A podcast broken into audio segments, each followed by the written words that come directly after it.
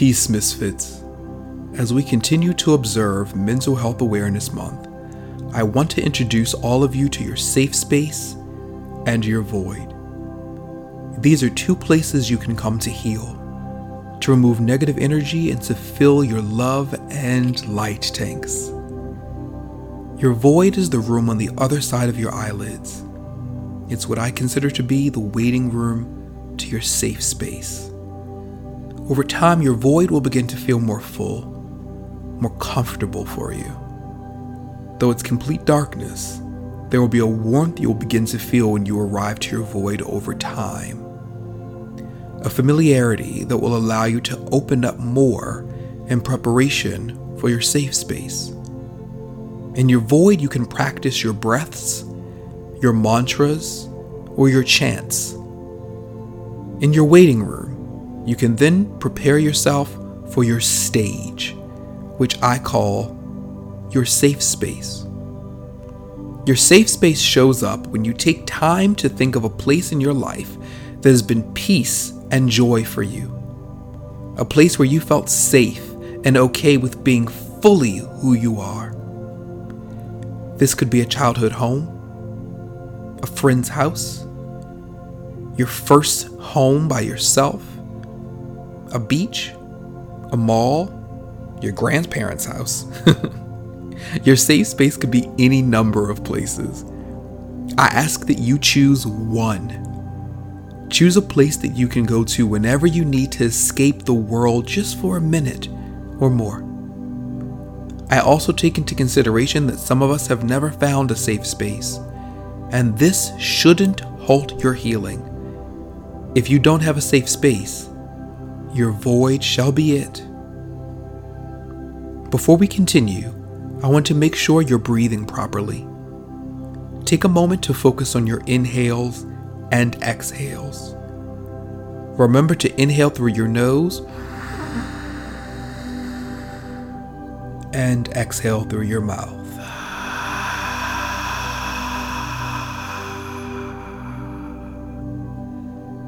So, what I want you to do for me is to create this world. Envision this safe space clearly.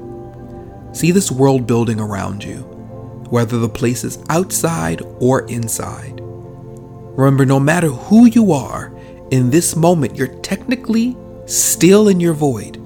So don't imagine existing in the actual world you're creating until I ask you to open your third eye.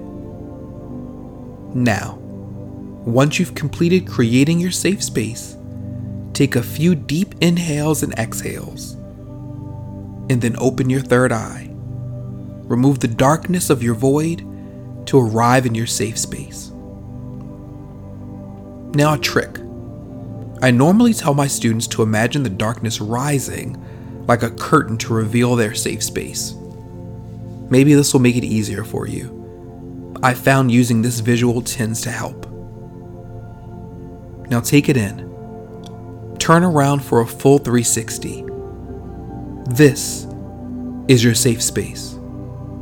This is the place where you'll continue with your meditation journey next week.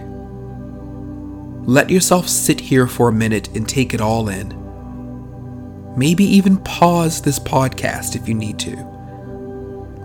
Once you've taken in your safe space, close your third eye return to your void. Open your two eyes and be still for a moment. Relish in your calmness, in your stillness. For next week, we practice loving kindness. I hope this has helped. I hope your mind, body, and spirit are now ready to begin our journey into the show. And with that said, Misfits, let's get healed.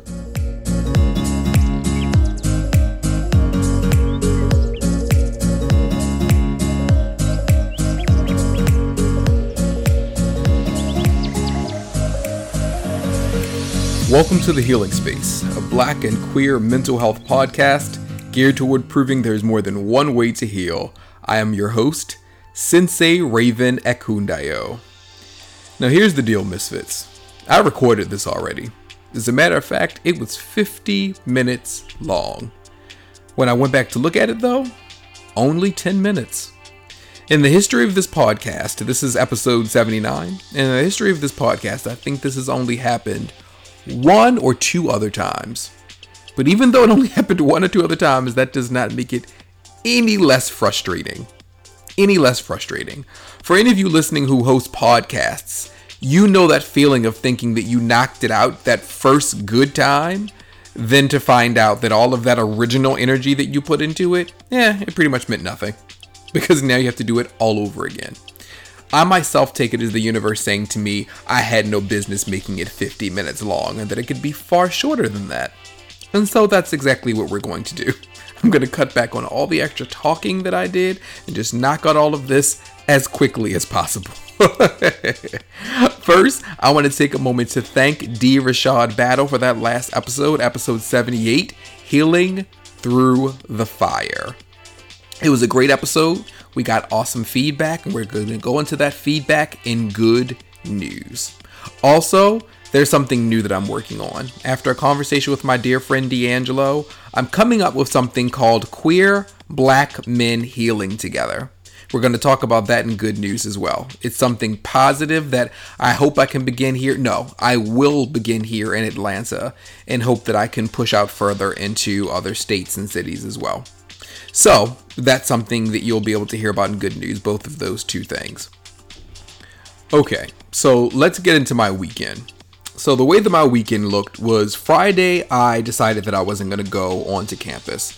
I let my supervisor know actually a week in advance. However, the way it ended up working out is that I was working and doing so much with my kids throughout the week, getting them jobs, getting them, you know, to go take their checkups and everything that I didn't have an opportunity to just stop and chill out for myself and take my day off.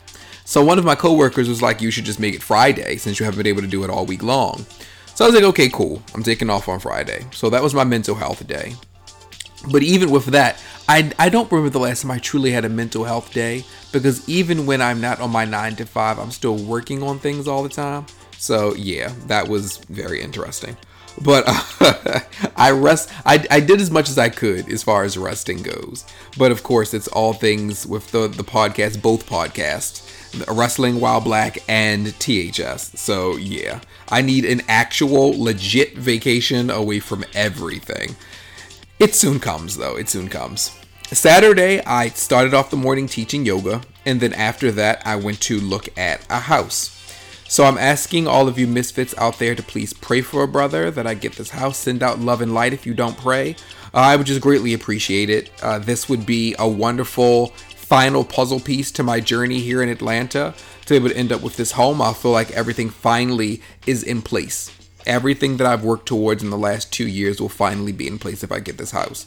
So, yeah, thank you. And then on Sunday, as I do every other Sunday, I taught at the top of Stone Mountain. Well, I teach on top of Stone Mountain and I do Piedmont Park. I go in between the two. But it was a great class, and I want to take a moment to uh, to sh- show love and light toward my uh, weekly students and my students who come to the mountain with me and come to Piedmont Park. I want to say thank you to all of you for your dedication. It doesn't matter if you're doing yoga, if you're working out with a personal trainer, no matter what it is, it takes dedication to constantly show up and want better for you. And so I want to say thank you to each and every one of you for loving yourself enough to want to constantly grow in your practice. Be it meditation, be it yoga, be it Reiki, be it life coaching, whatever it is that I'm able to provide to all of you, I want to say thank you to each of my students, my clients, for always loving yourself enough to constantly keep showing up for what it is that you want to get out of what it is that I bring to you. Thank you. And also, I was been I've been working on this podcast that has made up a great amount of my Sunday as well. Uh, when I was on top of the mountain, I was doing a pose, uh, a challenge that my bro Clyde, one of my brogies, he had actually put out I think maybe two weeks ago. But I'm a man of my word, and I was finally able to do it. However, and I don't know what it was that ended up happening, but I went to do this pose, and when I did, I got a massive headache. Like it hit me right in the very base of my neck and it made its way all the way up to the middle and I fell down onto my mat. I just needed to lay there for a minute. It felt like, you know, when you get a brain freeze. So I had to lay there for a minute. So it hasn't really left. So it's kind of giving me the feeling that it may be my allergies. And I'm saying that because it feels very much like an allergy headache and like my sinuses are acting crazy and stuff. So I don't know if it just hit at that moment. I don't know, but it was really weird. Uh, I do know I will be going to the hospital tomorrow if I don't feel better. Um, but yeah, so because that that hit me out of nowhere. Oh, that felt horrible. But yeah, so that was my weekend. It was much longer in the original recording. now we move into the culture of pop. So, first, starting with The Lion King The Gift. Okay, so I wanted to talk about the soundtrack before I got into the movie because I have not seen the film. I don't necessarily care to see the film, but we'll get to that when we get to the movie. However, The Gift. Yeah. So I posted on Facebook that for me, this is probably second only to the Waiting to Exhale soundtrack, which I think is the greatest soundtrack ever created. The Gift is just that amazing to me. Uh, it's I feel like I can listen to it for years and years to come. I honestly do. And I love Afro beats. Love them. You know, long before Black Panther, long before The Gift, I was into Afro beats. And so having this now become a thing where people are putting more and more of a light onto it is doing something for me. I love it. When I say that I I think I started listening to this on Friday. It's Sunday now. And I've made sure like even with Yoga Today on the Mountain, this was the soundtrack that everyone was flowing to, was the gift. I love it from start to finish. I really, really do. Kudos to Beyonce to shedding this light on all of these artists who people may not be familiar with, the same way Babyface did for the Waiting to Exhale soundtrack. It's just good. From start to finish, it is a, a wonderful compilation. A wonderful compilation. So I put down some of my favorite songs. This is in no particular order. I personally love the entire project, but the ones that really stand out to me are Don't Jealous Me, Find Your Way Back, My Power, which might be my favorite song. Um, Brown Skin Girl, which is beautiful. Shout out to Blue Ivy. and Mood Forever. Well, f- forever. Forgive me. I, I, I can't stress enough that I really love this project. If you haven't had an opportunity to hear it, do yourself a favor and listen to it. And and I mean, share by all means. Hit me back. Let me know how you really feel about it. If you don't like it, just let me know why. But I think across the board, everyone would love this project. So, we go from The Lion King the gift to the actual Lion King the movie. Now, my reason for not wanting to see it is because even as a kid, I wasn't really into The Lion King. It it just wasn't for me, you know. Uh, it's not even in my top five favorite Disney films. I know that's like blasphemy, especially being black. Um, Aladdin is my favorite Disney movie, so it's still somebody of color. Uh, but however, it doesn't really matter. All of the negative and it received a lot of bad reviews, horrible Rotten Tomatoes score. But it raked in 185 million at the box office for its first weekend. 185 million. It is now the highest grossing live action adaptation of all time. So it doesn't really matter that I didn't like it. it doesn't really matter that it got a bad Rotten Tomato score or that a lot of reviews were horrible. You know, they gave really, really bad reviews of this movie. Doesn't matter. It still did what it needed to do, you know? And it got an A plus cinema score. So the people who went to see it didn't necessarily agree with the people who reviewed it. So there you have that.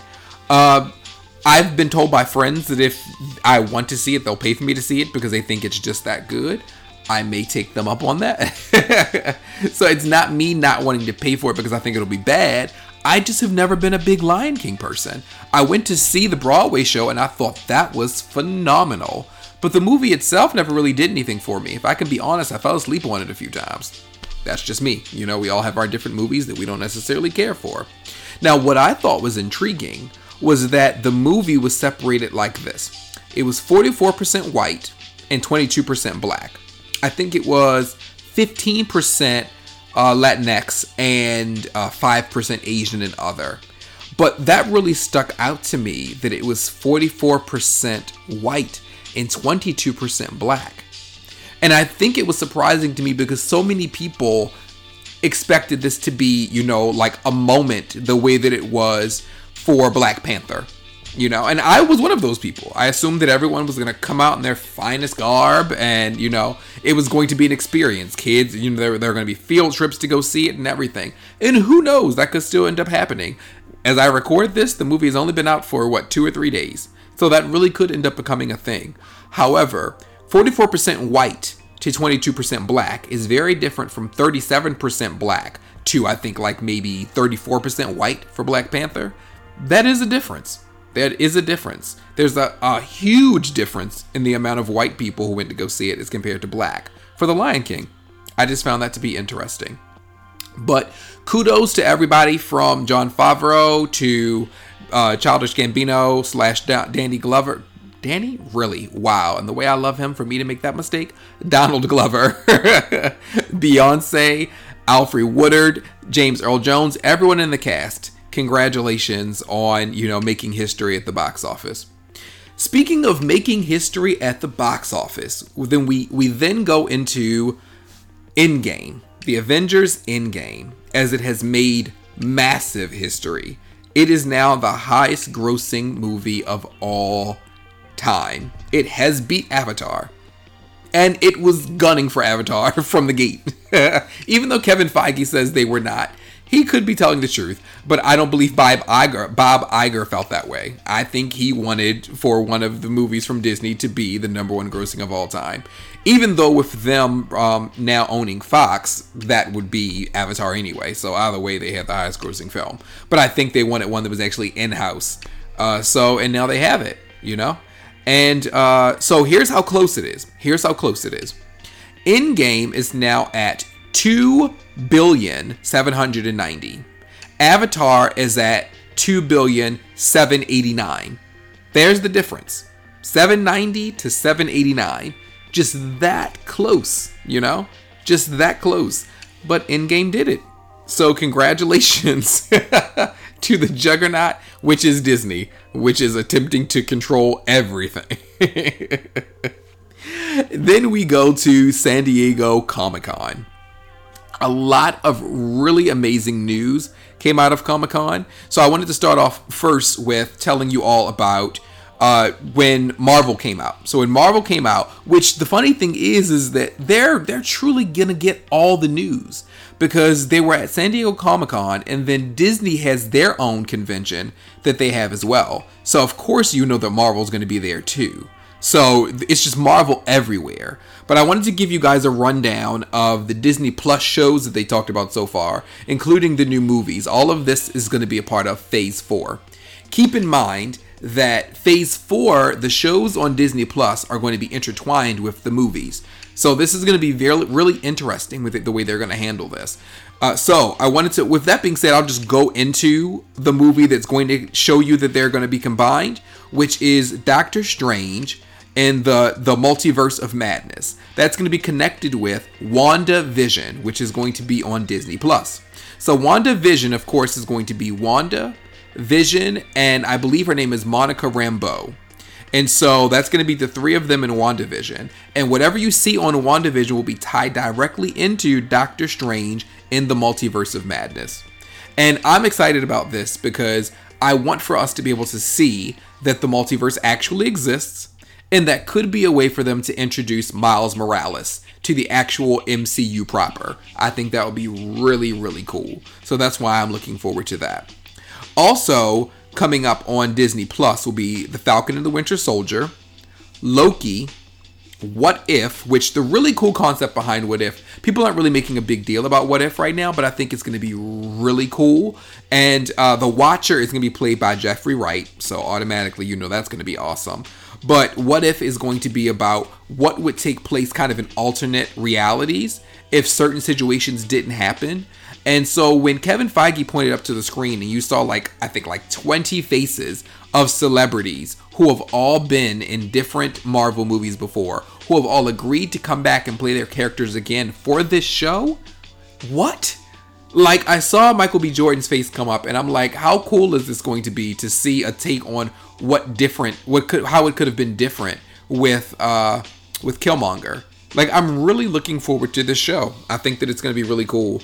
And having again having Jeffrey Wright as the Watcher is only going to make me want to watch it even more. What I'm not necessarily looking forward to is Hawkeye. I, I could really care less about this show.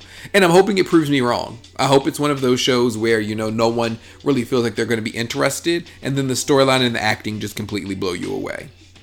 So uh, I think that's all as far as Disney Disney Plus. So then we get into the movies. So we have uh, I talked about Doctor Strange earlier. We also have The Eternals, which is jam packed with stars. Uh, what Brian Tyree Henry, Angelina Jolie, Salma Hayek, yeah, they're bringing out a lot of really great stars for that movie.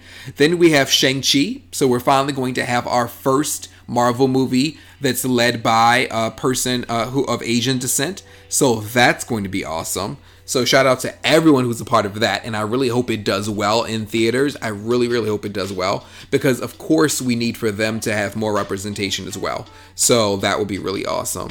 Uh, then we have uh, Thor: Love and Thunder, which is really cool because not only will you have Chris Hemsworth and uh, Tessa Thompson being Thor and Valkyrie, but they're introducing, well, not introducing, I, I guess they're introducing Lady Thor. However, she's going to be played by Natalie Portman. And for those of you who are familiar with the comic book, you'll know that the character that Natalie Portman has played, Jane, eventually becomes Lady Thor. So I think this is really cool. Taika Waititi is going to be coming back as the director. And for those of you who saw the last Thor, you see how he completely spun that. And I think that if it wasn't for Taika, there wouldn't be a fourth Thor. The reason why he's still a part of the universe is because one, that movie did so well, but also his third movie was kind of his first. Because everyone collectively believes that the first two movies sucked. So it's almost like they're reintroducing Thor all over again and going from drama to comedy. So it'll be interesting to see, especially knowing what happened with Jane in the comic books and how if they go off of what happened to her and who she was, you know, as a as a human into who she is when she becomes more like a god when she holds Mjolnir, it'll be interesting to see if they put that in there and how you can take that storyline of cancer and find some way to make humor in that. That will be very very interesting. I'm looking forward to seeing it greatly. So then the last two mil- movies that we have for Phase 4 would be Black Widow and I mean I'm look I'm kind of looking forward to it. I'm kind of looking forward to it. We'll we'll see. We'll see how I feel about that. I feel like they kind of missed the mark. I feel like they could have had Black Widow a long time ago. She could have been phase 2 or phase 3, you know. But having her now as phase 4, especially seeing how we're kind of creating a new Avengers team, feels a little weird to me. That's just my personal opinion. But last, last, last, last, Kevin Feige had everyone come over and take their group picture, and I'm hoping that they ended up taking a, sec- a second group picture because he deserved to be in it as well. But once they finished this, the group picture, you assumed it was ending in Hall H. However, Kevin Feige then announces that they're bringing somebody else out. So he announces two time Academy Award winner Mahershala Ali. So Mahershala comes walking out, and when he gets next to Kevin Feige, Kevin says, I see that you're holding a hat in your hand. So, what is the hat? So Mahershala then dons the hat, and when he puts it on, you see that it says Blade. And bold across the screen above them says Marvel Studios Blade. Mahershala Ali is going to be Blade. I personally think it's a phenomenal idea. I think it's a great idea. There are some people who have argued that Wesley Snipes should still be Blade. I would disagree. I believe that he played Blade a very long time ago, and it's now time for new blood, which is funny as he is a vampire. Um, all love to Wesley Snipes, but why would you bring back the original person? I don't know. Some people might feel like it's a better feel. I think it's time for something fresh. Also, people have said that they don't know how you can have him be a part of it when he was also Cottonmouth in Luke Cage. Now, for those of you who don't know, Kevin Feige very rarely acknowledges the existence of Marvel Knights. He doesn't necessarily care for the people behind the scenes of Marvel Knights. So for him, it's two totally different universes. However, there's a possibility that Marvel Knights may end up being on Disney Plus. I don't think so, but if it does happen, it'll be a little difficult for them to have their shows that are streaming on Disney Plus intertwined with the movies and then that not be the case with Disney Knights. So, if that does happen with Disney Knights and it does become a part of it, I personally think that it would be hilarious if Mike Colter comes back to being Luke Cage and he interacts with Blade, and then he has to pause for a second and talk about how he looks familiar to him. I just think it would be funny. I personally think that it would be. So, all of you who are making a big deal out of the fact that he's playing two different characters in the Marvel Cinematic Universe, hey, go off the flow. You know, go off the flow. I personally, especially because Cottonmouth, spoiler for anyone who hasn't seen uh, Luke Cage, Cottonmouth is dead. You know, so it's like it's not like it's gonna be something where he's gonna walk up on himself. The character's gone. You know, so go with it, flow with it. I love it, and I can't wait. I can't wait for Blade. I can't wait for Phase 4. And he also said, you know, that with everything that they talked about, they never had an opportunity to talk about Black Panther 2, Captain Marvel 2, the Fantastic Four, and as he said, the mutants, which of course, as we know, will be the X Men and more. So that's exciting. That's exciting to know that these are all things that are going to be intertwined into Phase 4. So before we even get to Phase 5, they're all intertwined into Phase 4. So Phase 4 is only two years long. Just two years long. And that's everything that I named off to you guys. So in two years, it's going to be chock full of a lot of movies and TV shows. So that's going to be really cool. Also, on uh, uh, Wrestling While Black, my other podcast that I host with my bro Rob, I'm going to talk about uh, Comic Con as well because the WWE ended up coming out, and one of the things that they discussed with people at their uh, at their hall was how they're combining the WWE with the Masters of the, of the Universe, meaning WWE characters are actually dressed up as He-Man characters for anyone who knows me, I'm a huge He-Man and She-Ra fan, have been since I was a kid, so I can't wait to talk about that on Wrestling While Black. That's really cool to me. And lastly, for Culture of Pop, I wanted to talk about Pose. So, Pose on their, uh, I was going to talk about episodes 4 and 5, but I think I'll just talk about 4. Um, eh, we'll see how I feel at the end of talking about 4. So, season 2, episode 4 was called Never Knew Love Like This Before. And it was, spoiler, for those who haven't seen it, by the time you hear this, it'll literally be one day away from two episodes since this aired. So hopefully you've seen it by now. But I do know people who are just catching up. So I'm saying spoiler to give you an opportunity to skip past this. Go to the segment markers, as I always tell you guys to do, and click on the next part and keep it pushing, you know? But Candy dies in this episode. Candy Ferocity, who was played by Angelica Ross. She dies. And it hit home for me because of the way that she was killed. She was killed by, what do they call them? Um, a John or whatever. Uh, she ended up sleeping with someone and they killed her and put her body in a closet. And it hit home for me because I had a dear friend named Goldie. She was originally Golden, and then she uh, she transitioned into being Goldie. And Goldie was a beautiful spirit, and I knew her in my late teens. So, the reason why she was so brave to me, and I mean even braver in hindsight, is because she was willing to live in her truth in the 90s. And you see now as transgenders are still fighting for equality still fighting for equality. And where they are now is nowhere near where they were decades ago. So that took a lot of guts for Goldie to live in her truth so boldly, you know? And when I received the news, I just remember my mom and I both being in shock. But me loving my mother even then, because for my mother, it didn't matter if it was Golden or Goldie she loved her either way. And so the both of us were so broken in that moment in hearing about that news. And it stuck with my mother for a while. It really did, you know? Because Goldie was killed in the exact same manner. I mean, literally in the exact same manner. And it was heartbreaking. It was heartbreaking to hear that news, you know? So, in watching this episode, it hit something in me. But I wanted to say something really quick because there was a lot of backlash towards Pray Tell on that episode. There were people who didn't feel as though uh, Billy Porter should have had such a big role in that particular episode. And to those people, I would say this if Pray Tell wasn't offered the platform to be able to share with Candy post her death, the reason why he responded to her the way he did, and for those of you who haven't seen it, who are still listening, who don't care about spoilers or have seen it and are just listening to what it is that I'm sharing, he shared with her that he felt less than. And because of the way that she shined and she walked in her beauty, in her dark skin, you know, and her being trans, that she lived boldly and proudly and she walked in that. And he was envious because he was unable to, as a cis homosexual man, he was unable to do what she was able to do, and he envied her for it. If we didn't allow him the opportunity to have that much screen time in that episode, he couldn't have had that arc. It wouldn't have been possible for him, you know? And the truth and the reality is that people like him are very, very real in this society.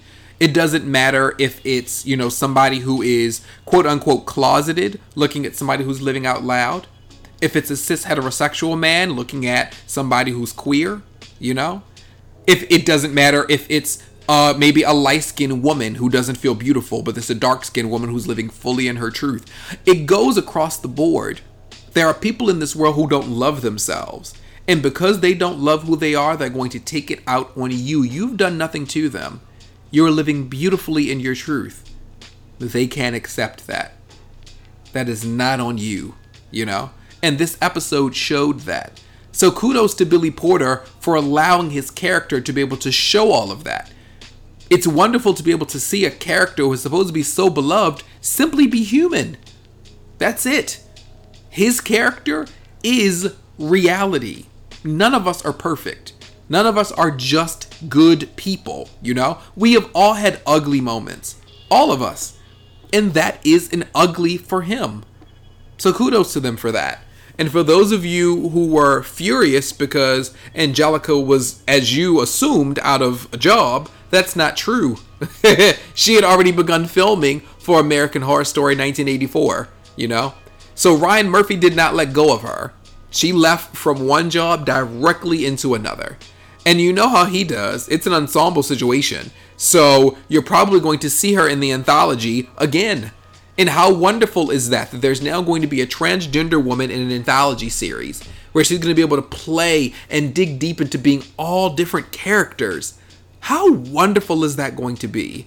So, congratulations to her. That's amazing. And congratulations to them on an episode that I would have to say is one of the most important hours of television in history.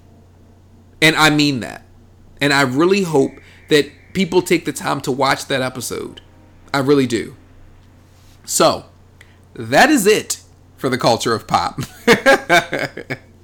it was so much longer than this before, but I'm really going to take it as a sign that I wasn't supposed to go any further into it. So, sending love and light out to all of my beautiful trans brothers and sisters.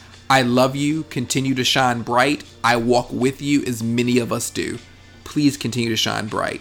We're going to take a break, and when we come back, it's all about what the, the theme of this episode is, which is healing through dating. Yes, I did not even mention that at the beginning of the show. Forgive me. healing through dating.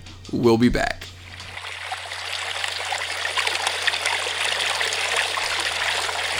People are often looking for someone who shares their mutual pain, or someone who can save them from their own. Dating these days is often less about what two people can do for each other and more about what your partner can do for you. Hard stop. Because so many people are operating out of a space of pain, dating for them is a band aid with hearts on it. People fool themselves into believing that they're ready to create something special with another person, but their wounds have not healed. They're childhood wounds.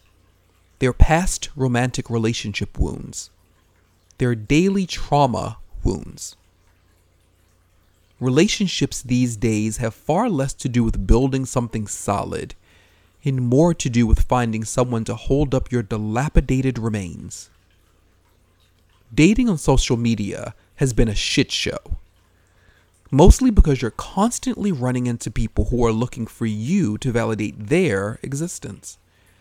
I found this to be true because I'll come to these men with a clear heart and words that are as transparent as cellophane, and yet they find themselves angry with me, mocking me, ridiculing me because I don't want instant love.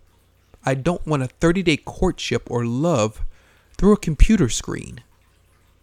Logic turns to dust on social media. Sitting on the other side of your phone or laptop is a human being that is looking for a way to escape themselves. And if you don't provide the exact escape they crave, you are now the enemy. Most people aren't dating with the intent to hurt.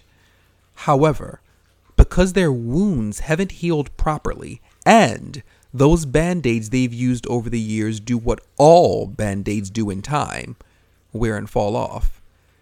They are still in pain. And more often than not, to them, you look like what caused their pain. So instead of seeing you as a fresh start, they instead see you as trauma continued. This can make dating very difficult because we become a society of people tiptoeing around one another, scared of opening up and scared of opening up others. Many people make a bad habit of putting their pain's face on the bodies of other people. They're rarely taking into consideration that other souls may also be battling great pain themselves. Most people fear doing the work on themselves before entering into a romantic relationship. I've heard many say that their lover, partner, spouse should be willing to help them through their trauma and past pain. My question to those of you who think this way is why? I ask why because I rarely hear these same people share that they're ready and willing to help the other party battle their past pain as well. Many people are looking for an emotional babysitter, not a romantic partner someone to watch their pain while they go out and enjoy life. My dear sweet misfits, love doesn't look like that. I want to be clear about something. I have never stated that I am perfect, far from it. And one thing that all of us need to do is constantly question our role when interacting with other people, whether it be dating or a long term romantic relationship. I myself know that in past relationships I've come off as condescending and or judgmental. But in doing my work, I've come to realize that this is my armor. As someone who was often bullied for the way I spoke and carried myself in my youth, as an adult, I would use that as a way to attempt to make others feel smaller. So when I was met with anger or pettiness by a lover, my goal was to remain calm and to appear to be the superior adult. The problem with doing the work in this area was once I unlocked that door, cleaned out that room, and moved my piece into it, I still didn't know how to exist properly in their mental or emotional homes. I've been with several men since doing this work on myself, where I make sure that they know that I see them and that I'm here while they're doing their work. Yet, I'm still the enemy. And this is why I'm such a huge proponent of two or more people taking the time to get to know one another before beginning a relationship. Because I've met some amazing men in my life, and I've been saddened by how some of them have treated me. But I come to realize that it's not them talking, their pain is their representative. Too many of us sit back while our pain takes the podium, giving long diatribes that often deter men from wanting to have anything to do with us.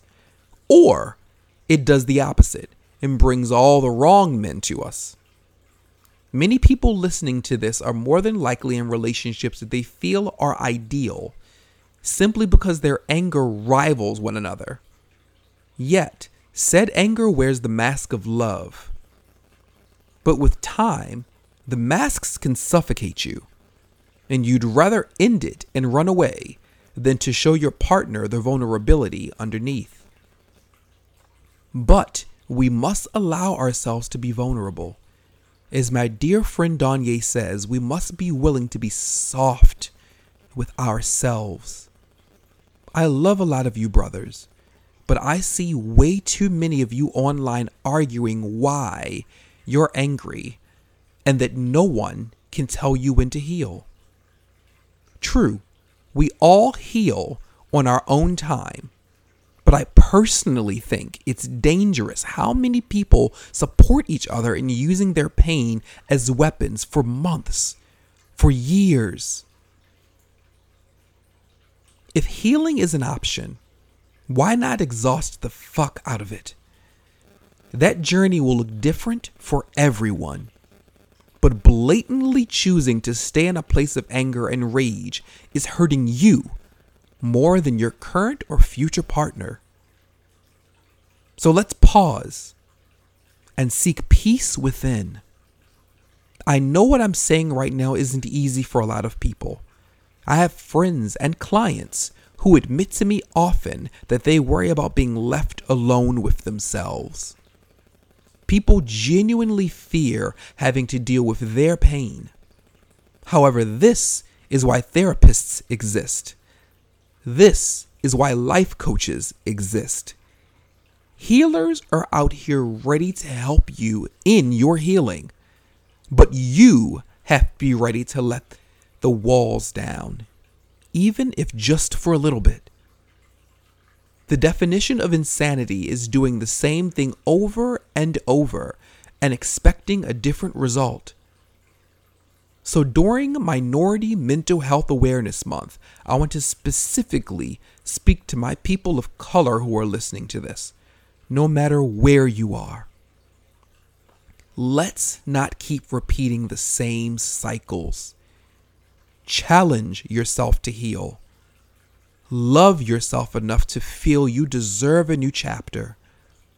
Want to love you and be okay with not having a romantic partner until you love yourself enough for it. Manage your pain. And once you have a proper grasp on it, however that may look, then open yourself up to dating and not a minute sooner. You are hurting yourself and any potential love by going into any romantic relationship on an almost empty tank of self love. That could look like self dates, morning meditations, daily affirmations, as stated earlier, therapy. It could be working out at the gym, doing yoga, writing in a journal, coloring in an adult coloring book, reading there are a myriad of different ways you can fill your self love tank. This is what I mean by healing through dating. If you're capable of dating yourself, of taking yourself out, of getting to know you, asking yourself the tough questions, loving yourself deeply, then you'll be ready to date another, to grow with another. What matters most is that you pour into you. Please start pouring into yourself daily, misfits. I hope this has helped. I hope this has healed. We'll be back with good news.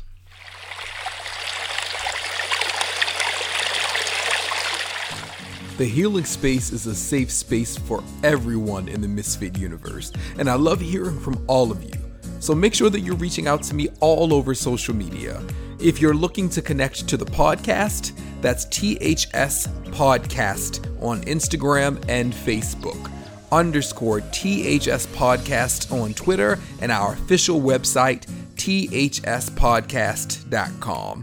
If you're looking for me, that will be Scorpi Yogi all over social media. That's Scorpi Yogi. Please make sure that you guys are subscribing you're sharing, you're retweeting, you're reposting. Make sure you're getting us out there. Like every episode. This way, more people are able to find us and get their healing in. Lastly, for any questions or comments, you can email us at ths at ravolutionmultimedia.com. Again, that's ths at ravolutionmultimedia.com. Okay, let's get back to healing. And now it is time for good news. So, first, I wanted to talk about queer black men healing together.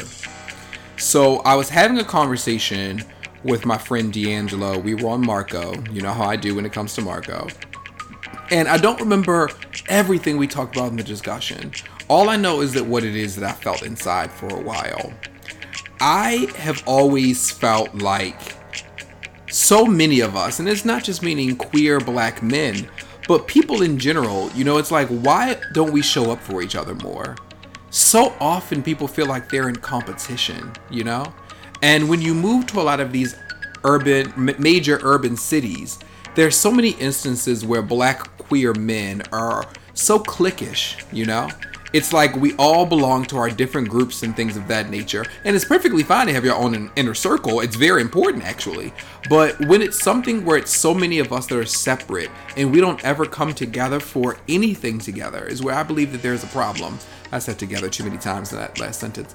Um, so I was saying to D'Angelo that I wanted to bring together a group of healers, black queer healers people who want to actually go out and make a difference in the community to heal people, but also to heal one another. So, not just something where we're pouring into everyone else outside of the circle, but within our circle, within our collective, we're also pouring into each other. There are a lot of people that I know here in Atlanta to do some beautiful healing work. And some of us support each other. You know, I've had some of them come and take yoga with me. I've gone and, you know, in some instances, maybe a massage or something of that nature where I've made sure I've given back to their business. And I think that we, if we all come together as a collective, how powerful would that be? You know, if we were all promoting one another, if we were all showing up for each other, you know, and I think that would be something really, really special. And I don't want to just do this for Atlanta. I want to take this nationwide. And so that's why I don't have a problem verbalizing it on the podcast because it was shared with me. One person was like, you probably need to move forward with doing it before somebody else does it. Hey, I've put it out into the universe already. You know, I've put it on social media. If somebody else takes the idea and doesn't give me credit, hey, that's the universe clearly doing something. And so I'll just flow with it.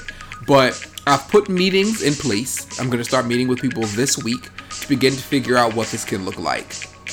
Because I'm I'm very serious about this and I don't want it to just be Atlanta. So I've already started talking to people in other cities about what it would look like if we did it in those cities as well. To some people it may feel like a no-brainer, but a lot of times people don't see each other a lot of times we are so wrapped up in whatever it is that we're taking care of that we're not seeing, you know, wow, this could be a great opportunity to really be able to do so much, not just for each other, but for our community as well. And queer black men need healing. Let's be very, very clear about that. Queer black men need healing. So I want that to be something that I contribute to. I've searched for a while for how I could truly make an impact here in Atlanta, and I believe that this is how I can do it. You know? So, queer black men healing together. Putting that out there now, so when we look back on this episode in the future, you'll be able to see where it first started. Next, we go into the feedback from all of you beautiful misfits all across the country in regard to the question that I posed when it comes to the last episode, Healing Through the Fire, with uh, Mr. D. Rashad Battle.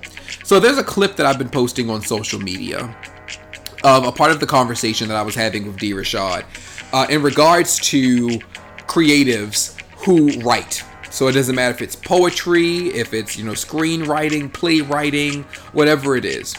What is your preferred style of writing? Would you rather write by pen or would you rather type, be it laptop, tablet, etc.?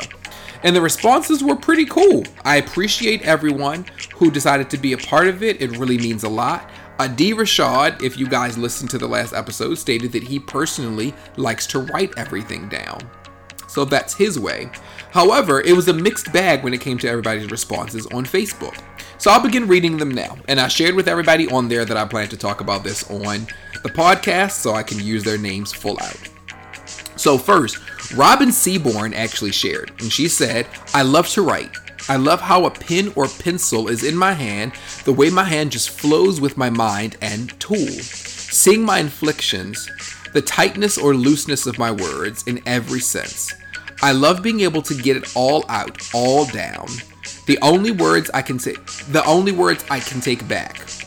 I love the classic arts. K. Eric Perry stated, I totally agree. Writing is a service rendered onto one's masterpiece. Clyde Hampton shared, I am anti paper. I prefer to type it. Nick Friday shared, I consider writing and typing one and the same. Typing allows editing and alignment. Writing by hand is the practice of muscle memory. Typing gets the work out to a medium fast. Typing gets the work the work out to a medium faster. Both art forms are necessary for pre- preservation. I like how you put that. Uh, you know, you guys know I'm all about ba- uh, balance, so shout out to the balance of that statement. Nathan Hale Williams shared, I write notes and thoughts and ideas down on paper for sure until it's complete. Then everything else on computer. Once again, balance. There we go. Takia Hope Carter said, I say do you. That's why we're creatives. We create an avenue for ourselves within our genre of com- uh, with excuse me within our genre of expression. I'm reading too fast. Thus solidifying ourselves as creatives. I type because i can type as fast as i think. If i write i often forget the end of the line as i write. So again do you? Michael d. Martin shared i write in my phone simply out of convenience I can type in my phone faster than I can write by hand, and carrying my phone is much easier and more natural than carrying a notebook. Shelley Washington shared, I grew up with word processing. I write everything digitally. I don't even know I don't even like looking at my own handwriting. Amen, Shelley. Amen. I went away for a week of training for my job, and the entire time we were having to write, it was a literal nightmare for me a week full of writing. Oh my god, I despise my own handwriting. So I guess I kind of let you guys know which side I lean on. no, I am not balanced. I like typing solely. then we have Janice Berkeley. She shared, I feel like writing is essential. It's a discipline and a physical release onto paper that you can't go that you can't get on electronic device. It's hand-eye coordination. It's also a big factor in memorization. I feel like my song journals are works of art that I crafted by heart and hand. Lastly, Jonathan Douglas shared, I write everything by hand, longhand, in notebooks. Then I transfer it to computer. It's the only way I can find the right words. So again, balance, you know? I I appreciate balance. While I may not be balanced myself, everything's typed I appreciate those who may start out writing and then decide to type it out after, transferring it over, you know? Uh, so that way you have the best of both. But there are some of us who like one more than the other, and that's totally fine. I just love all of you guys giving your feedback. You know, I knew when it came to creatives who write, I knew that there would be uh, responses back from everyone because people are people are passionate about their writing. You know, and so uh, I appreciate everyone giving their feedback. This has been a great episode. I don't know how long this is going to be. Listen, once that 50 minutes was cut, I was just like, you know, I don't know how long this episode will be. but we're continuing on with the uh, the Minority Mental Health Awareness Month. So I'm looking forward to the next episode. I've learned to stop saying what the episode is going to be ahead of time because there's a possibility the episode may fall through. So I'm going to be quiet on sharing who our guest is for the next episode. But I hope that you guys come back. I hope that you enjoy, enjoyed this episode, and we're slowly making our march towards our two year anniversary. I'm looking forward to it. I feel like I talked really fast on this episode, so I'm going to slow down a bit. well, at least when it came to doing good news and doing uh, culture of pop and everything. And that may be because I'm recording both of those on Sunday. The previous two, talking about dating, which is the theme of this episode, and meditation, both of those came days prior. So maybe I'm just really amped when I'm recording this on Sunday. I don't know what it is to lay my ass down, do some meditation, you know, turn uh, have my essential oils going, turn on my waterfall, and just chill out. Because I'm like really amped and I don't know why. I'm also hot because I needed to turn off the AC in order to record this, and I'm burning up right now. So I'm about to turn all of that stuff on and just relax. Just relax. Focus on my mental health as I go into the next work week. So, you guys are listening to this on Tuesday. I hope that you take your uh, time, if you're into wrestling, to listen to Wrestling While Black, which is already posted, posted a day prior to this. Uh, I just said you're listening to this on Tuesday. This is the fourth, and I'm going to say last time I'm going to do this. I'm going to stop making it seem like you're listening to this the day of, which would be wonderful if all of you in mass listen to this show all at the exact same time. but whenever you're listening to this, take some, t- some time out for yourself. It doesn't have to be Minority Mental Health Awareness Month. Every single day, we should be focused on our mental health. So please, Misfits, take a moment out for you. And when I say moment, I literally mean that. It takes only but mi- minutes to check in with you to make sure that you're okay. And if you're not, let's focus on always doing something about it. I love you all. And until next time, namaste.